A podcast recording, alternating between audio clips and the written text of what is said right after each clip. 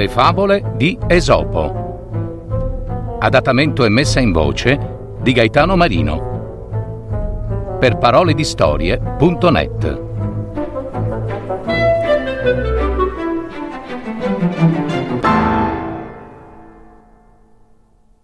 Il taglialegna ed Hermes.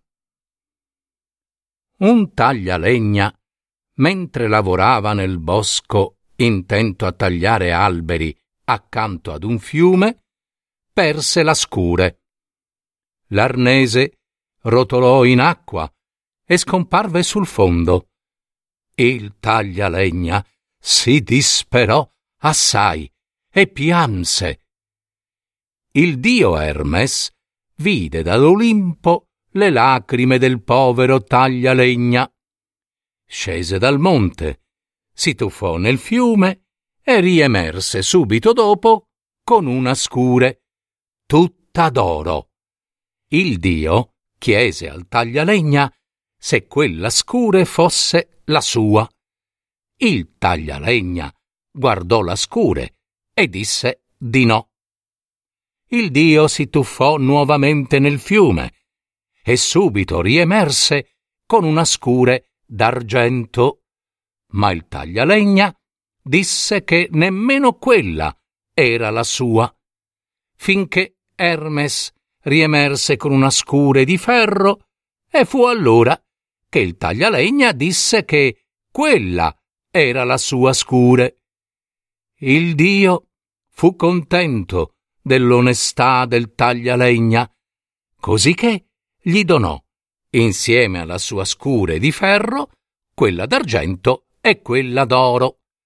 Subito il taglialegna si recò all'osteria per raccontare il fatto e mostrare agli amici i tre doni ricevuti dal dio Hermes.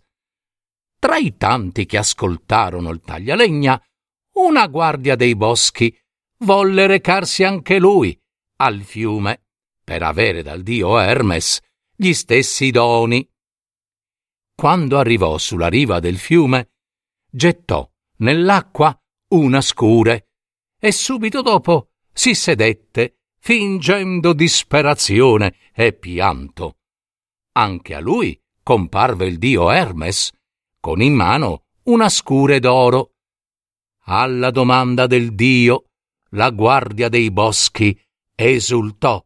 Sì, sì, sì, signor Dio, quella, quella è proprio la mia scure.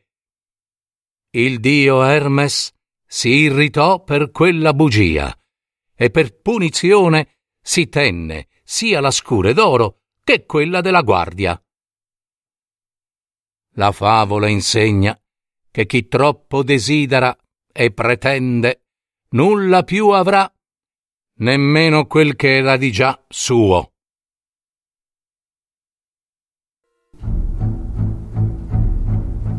Avete ascoltato Le favole di Esopo. Adattamento e messa in voce di Gaetano Marino. www.paroledistorie.net